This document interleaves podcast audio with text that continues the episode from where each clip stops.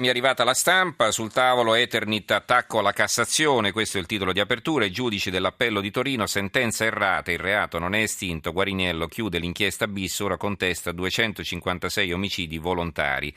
Scoppia il caso prescrizione, Renzi fa in fretta, DDL alle Camere alla prossima settimana, lutto cittadino a Casale. Massimo Gramellini firma l'editoriale L'umanità dell'impunito D'Amianto e poi Carlo Federico Grossi, giurista, eh, ne firma un altro. Sì, la Corte poteva decidere diversamente, dice Grosso. L'epilogo della vicenda giudiziaria Eternit è sicuramente una vergogna. Condotte delittuose gravissime, accertate giudizialmente in modo certo, che avevano dato luogo a condanne di primo e di secondo grado pesanti, sono improvvisamente svanite nel nulla.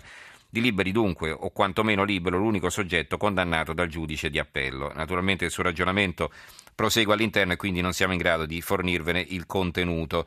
C'è un approfondimento anche sulla malattia sviluppata da chi è sottoposto a, al, alla respirazione di queste particelle microscopiche di amianto. Il mesotelioma ha decorso molto lungo, gli effetti non si erano esauriti allora. Oggi è la nostra, la nostra sentenza basata sull'epidemiologia, il picco di mortalità non c'è ancora.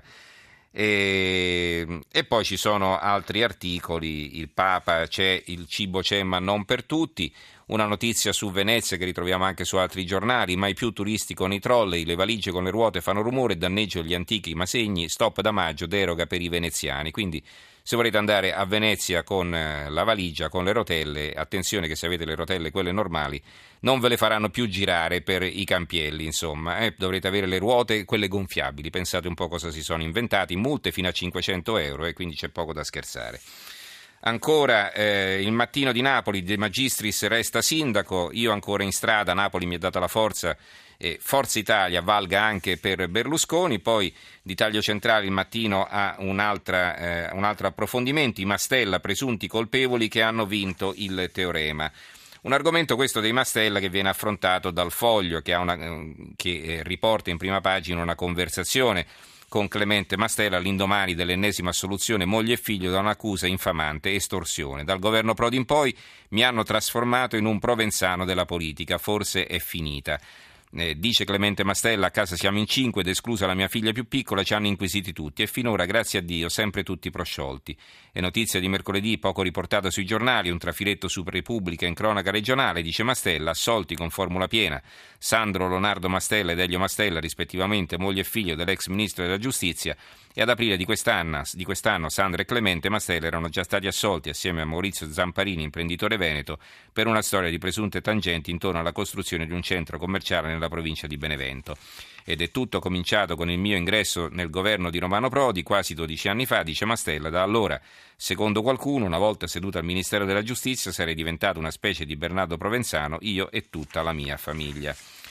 La Nazione eh, riporta un trafiletto, canone, RAI nella bolletta della luce, legge di stabilità e poi una foto a centropagina che ritroviamo anche naturalmente come da tradizione sugli altri due quotidiani del quotidiano, del gruppo del quotidiano nazionale, quindi il giorno e il resto del Carlino. La moglie del soldato, si vede una soldatessa afga- eh, americana di rientro dall'Afghanistan che bacia chi bacia sua moglie.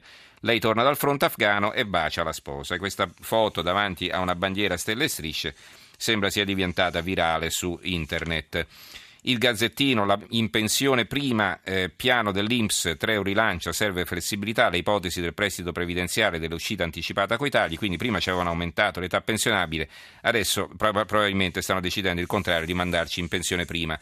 Piano IMSS in pensione prima è anche il titolo dell'apertura del messaggero. Il presidente Treo, modifichiamo la legge Fornero, uscita di anticipata di almeno due anni, evasione, sanzioni più leggere, primo sì del fisco, manovra, più fondi per emergenze e SLA.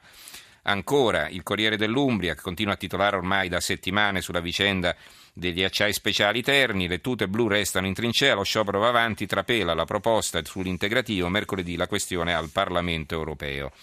Ancora un paio di giornali, arriveremo all'ultimo tema di oggi. Occhio alla lira è un buon partito, scrive il Tempo a tutta pagina. Parlamento no euro, da Forza Italia Fassina del PD, da Grillo alla Lega fino a Fratelli d'Italia, la moneta unica non piace più, gli italiani sognano al passato e perfino Prodi è critico. Il giornale di Sicilia, la Corte dei Conti, agire sugli stipendi dei regionali, allarme del presidente Graffeo, grave la situazione sul bilancio 2015, troppi uffici, troppi 1800 dirigenti. La nuova di Venezia, infine, con un eh, trafiletto un richiamo in prima pagina di un servizio che per il momento ho visto solo qui, ma che sicuramente farà discutere. L'essere gay è determinato dal DNA. Negli Stati Uniti volevano smentire lo studio di due padovani, ma sono arrivati alla stessa conclusione. Quindi, senz'altro, un articolo da leggere all'interno, naturalmente, perché in prima pagina c'è scritto soltanto questo. Allora, come detto, cambiamo argomento e di cosa parliamo? Parliamo eh, di eh, Islam e del, del, dell'ISIS soprattutto, quindi del terrorismo islamico che sta insanguinando la Siria e l'Iraq e che fa tanto paura anche qui in Europa.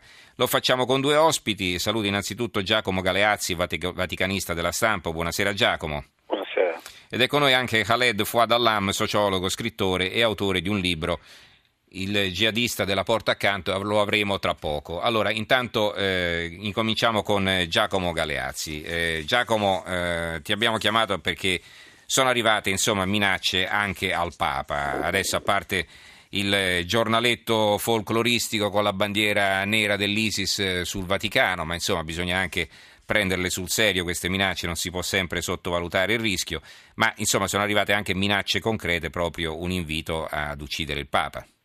Ma partiamo da un dato fondamentale. Dopo sette anni di ripiegamento della Santa Sede su sue crisi interne, dagli scandali pedofilia agli scandali finanziari, Papa Francesco ha riportato la Santa Sede al centro dello scacchiere internazionale e questo ovviamente, oltre ad avere un effetto positivo per eh, un miliardo e passa di cattolici nel mondo che non si sentono più appunto attaccati sistematicamente per eh, gli errori e per le crisi interne della Chiesa, ma diventano anzi forza di pacificazione in molti scenari, però come contraccolpo a quello di esporre il Papa il Papa lo si è visto anche per la questione medio orientale, eh, scende in campo personalmente, lo aveva già fatto per, con il Syria Day, con l'iniziativa per fermare uh, l'intervento militare in Siria, lo ha fatto per la pacificazione tra israeliani e palestinesi. È evidente che ciò, come accadde già per Giovanni Paolo II, fa del Papa un obiettivo naturale, eh, nel senso che come Giovanni Paolo II durante la guerra fredda era il punto di caduta per le tensioni tra est e ovest, mm-hmm. così oggi lo è. E hanno cercato di ammazzarlo, poi ricordiamocelo ecco, l'attentato ecco, al Papa. Mm. Appunto, e, e, ovviamente il fatto che Francesco si, so, si sottragga, come faceva anche Giovanni Paolo II, a rigide norme di sicurezza, solo per dirne una, uh, si ferma uh, con la propria mobile e beve uh, il mate che gli viene offerto spesso in Piazza San Pietro. Sono tutte misure ovviamente, tutti i comportamenti che fanno saltare le misure di sicurezza. Se lo facesse Obama ovviamente sarebbe ovviamente immediatamente bloccato dalle forze di sicurezza uh-huh. che lo, lo, lo, tutelano. Il Papa invece è molto libero anche negli atteggiamenti, si ferma ovviamente, eh, lo, lo, vedo anche nelle visite che svolge in, in, parrocchia, fuori da ogni protocollo e questo ovviamente eh, complica notevolmente il compito di chi deve garantire la sua sicurezza.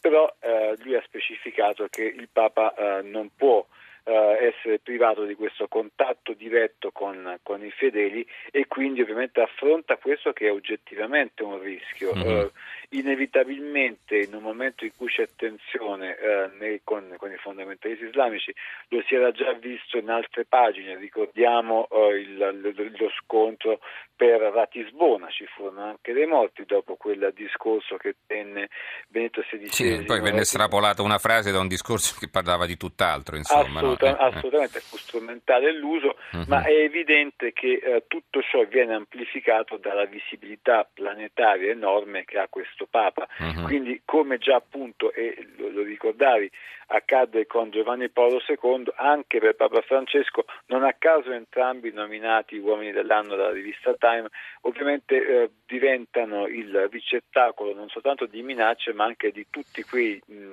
diciamo così, quelle campagne eh, volte ad alzare l'attenzione tra eh, l'est e ovest allora e tra l'Islam e il mondo cristiano oggi. Allora, leggo eh, una notizia, la Nación di Buenos Aires ha riferito che Juan Carlos Molina, un prete argentino di, un, di un'organizzazione che combatte il traffico di droga, Il 12 novembre è stato a colloquio con Francesco per 40 minuti, hanno sorseggiato insieme con la cannuccia e il mate caldo, l'infuso tipico del loro paese, e Molina ha raccontato di aver detto al Papa, dandogli del tu, come fanno molti sacerdoti che lo conoscono dai tempi in cui era arcivescovo di Buenos Aires, attento ti possono ammazzare. Francesco mi ha risposto è la cosa migliore che mi potrebbe capitare e anche a te. Non erano parole rassegnate, sembrava dire più semplicemente che bisogna essere pronti anche al martirio. Vabbè. Mm. Io vorrei ricordare anche il, uh, il magistrato che più di tutti in Italia lotta contro l'andrangheta, Gratteri, che lanciò un allarme analogo e disse l'andrangheta si sta innervosendo per l'opera di risanamento delle finanze vaticane e di purificazione delle finanze vaticane che sta attuando Papa Bergoglio. Ma è evidente che un Papa che sta uh, riportando la Chiesa su una frontiera evangelica, quindi che uh-huh. sta mhm. facendo pulizia al suo interno, dà molto fastidio. Dà molto fastidio sia all'interno che all'esterno. Non è un caso che le resistenze che sta trovando Papa Bergoglio le trova principalmente nella romana, nei settori più tradizionalisti, più conservatori, che guardano di, uh, con cattivo occhio sicuramente quest'opera che invece viene acclamata e riconosciuta come provvidenziale da un miliardo e passa di fedeli. Bene, grazie a Giacomo Galeazzi, vaticanista della stampa, grazie per essere stato con noi, buonanotte.